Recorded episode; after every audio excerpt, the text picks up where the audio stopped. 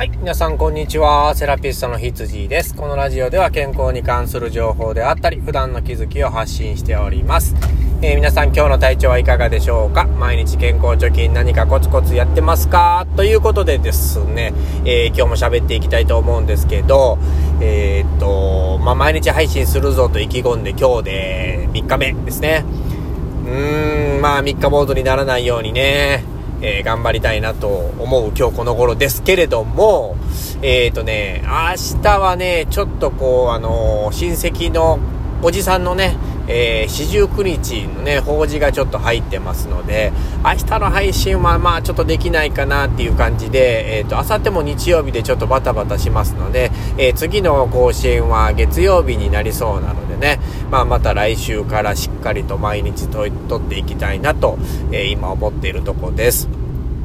で、えー、まあちょっとね、あのー、おじさんの話をしたいんですけど、まあまあよくしてくれた方でね、実家のまあ隣にね、えっ、ー、と、僕のお父さんの、あの、お姉さんの旦那さんなんですけどね、うん、のおじさんがね、まあ77歳で他界しました。で、えっ、と、病気はですね、まああの、脳腫瘍最後、あの、癌なんですけど、いろんなとこに転移しちゃってね、えー、もう、まあ、あの、だいぶ前から言われてたことなんですけれども、えっ、ー、と、先々月かな、えー、ちょっと亡くなられてという感じでした。で、まあまあ、僕もね、よくいろいろしてもらったのですごく悲しかったんですけどね。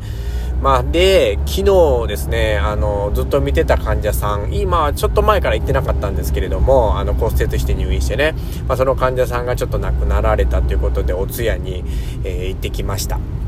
で、まあ、こういうね、法事事ってね、まあ続くなーっていつもながらに思いますよね。もう皆さんも絶対思いますよね、これね。あの、喪服って、ね普段全然着ない時は着ないのに着出したら連続して必ず着るよな、みたいな。うん、こんな経験はね、みんなあると思うんですよね、これね。これもあるあるすぎてね。なんでなんでしょうね、これね。うん、友達の結婚式とかね。ああいうのもかぶりますよね。で、お金が連続して出ていって、あの、お金ピンチだ、みたいなね、あの、言う人いるじゃないですか、結構ね。まあ、こういう冠婚葬祭っていうのは続くんですよね。うん、あの、まあ何かあるんでしょうね。まあちょっと理由はわかんないですけどね。うん、知ってる人おったら教えてください。ということで、はい、じゃあ、えっ、ー、と、本題にね、行きたいなと思うんですけど、まあ、今日はどういったテーマで喋ろうかなっていうとこなんですけど、あの、塩分ね、塩分についてちょっと軽くね、あのまあ、間違ってるというかみんながね、ちょっとこう、あの、間違った、え知識を持ってそうなことをちょろちょろっと、えー、お話ししたいなと思うんですけれども、えー、皆さん塩分って、あのいいイメージがあるのか、悪いイメージがあるのか、うーん、どっちなのかなと思うんですけど、まあ、塩分の知識ってやっぱり結構テレビとかでも言いますし、割ともあるんじゃないかなと思うんですけど、えー、これからだったらね、真夏に入ってきて35度とかね、あの気温が来たら、まあ、あのー、すごい汗をね、かいて、塩分も取らないと、水分も塩分も取らないと、みたいなことをよく言うじゃないですかね。うん、やっぱりその水だけだったらねあの熱中症になりやすいよと。だからもうあの塩飴舐めたりとかあのまあスポーツドリンク飲んだりとかね。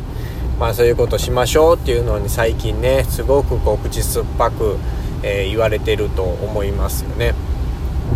うん、だからまああのそういう意味では塩ってね大事なんだなっていうことがこの夏に来たら再確認されるんですけどえー、それとは逆にですね、あの、血圧の高い方、まあ、特に高齢者ですよね。高齢者になってくると、あの、どうしてもね、血管が脆くなって血圧が上がっちゃいます。で、血圧の高い方が気にしなくちゃいけないのが、この食事の中で摂る塩分ですね。これがまあお医者さんが、えっ、ー、と、患者さんに口酸っぱく言うことですね。うん、塩分取りすぎは気をつけてくださいよと、えー、言うんですけれども、えー、ここにねその塩分の知識として少しこうちょっと落とし穴がある部分があるのでそれをまあいくつか、えー、1つ2つちょっとこうお話ししたいなと思います。えー、まず一つ目はですね、あの、まあ、食事の中にね、あの、まあ、特に高齢者だとは思うんですけど、あの、ほら、あの、和食が好きなんで、醤油ってよく使いますよね。うん、醤油ね。まあもちろん醤油塩分入ってるのは誰でも知ってますよね。うん。で、この醤油なんですけど、あの、基本的にほら、薄口醤油と、えー、濃い口醤油ってあるじゃないですか。これね、あの、薄口、薄口醤油の方が、あの、塩分が濃いらしいですよ。えー、僕も理由はね、ちょっとあの、知らないんですけど、あの、そういう風に書いてました。薄口醤油の方が塩分が濃いらあ強いみたいなので、えー、これ知らない人ちょっと気をつけてくださいね。うん、まああの、薄口の方が、えー、あっさりしてるのが塩分が低いのかなと思って使ったらそっちの方が濃かったみたいなね。まあそんなんが、えー、ありますんでね、これちょっと気をつけてくださいっていうのもね、えー、一つなんですけど、で、あと、あのー、その漬物に、えー、醤油、またつけて食べる人。これも結構多いと思うんですけど、もうこれも最悪ですよね、これね。もう塩分の、え、ダブル攻撃なんで、これはやめた方がいいですね。うん。あとね、まあそういうなんか副菜的なところの方が塩分ね、たあの意識行きがちなんですけども、実は最近で言ったら、えー、主菜の方がね、割と塩分が高かったりするんですよ。まあ、最近って、あのー、麺類よく食べるじゃないですか。まあ若い子の方が多いのかな、やっぱりね。あのー、パスタとか、で、うどんとか、ね、えー、あとはまあパンもよく食べますよね、最近。ああいうものの、まああの、練ったものみたいなね、えー、主催のものの中には、あの、ちょっとこう美味しくするために塩分をね、入れてるんですよ。塩を入れてるんですね。だからその主菜だけでも、あの、結構塩が入ってるんですよね。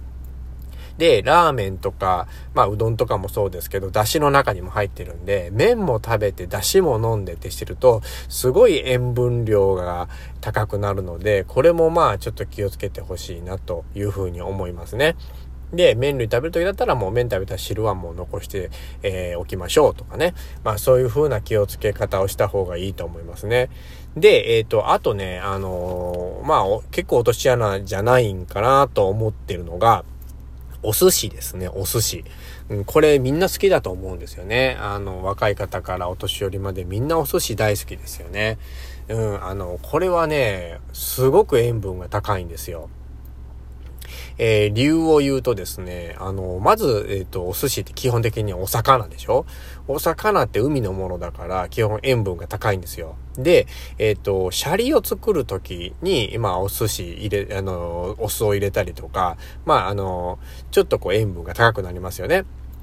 シャリ作りするときに、そのご飯自体も塩分が高い。で、上に乗ってるネタも塩分が高い。で、それに、えー、さらにですね、醤油をつけて食べると。あもう、これはトリプルになってしまうんですよね。だから、お寿司好きな人は、えー特にやっぱ気をつけた方がいいと思うんですよ、これね。あの、あんまりだから、お寿司が塩分むちゃくちゃ高いっていうのがイメージがないんで、え、イメージがもしない人はね、パクパクパクパク食べちゃってるんですよね。で、なんでこう血圧下がらないのかな、みたいな、えー、方がね、もしいらっしゃったら、それお寿司なんで、えー、気をつけていただきたいな、というふうに思いますね。まあ、今言ったとこぐらいがね、やっぱと落とし穴になってくるんですけど、まあ他にもあると思うんですけどね、まあまた何かね、ちょっとこう、あの情報を仕入れてる時にね、あ、これもそうだなっていう思うことがあったらね、他でもちょっと喋りたいなというふうに思うんですけどね。うん。まあ、えっとね、人間は絶対ね、塩は必要なんでね、まあ、うん、完全に取るのをやめてしまったら他にも害が出てしまうので、あの、やっぱりこうバランスが大事ですからね、あの、特に汗出るときは塩を取ってね、で、まあ、あんまり汗のかかない時期は塩分控えてっていう風に、えー、うまく付き合っていきましょうということですね。うん。えー、まあ、今日はこれぐらいでね、終わりたいなと思います。また次回もね、あの、まあ、なんか情報仕入れたところで面白いものがあれば、えー、発信したいなと思います。えー、以上になります。ではでは。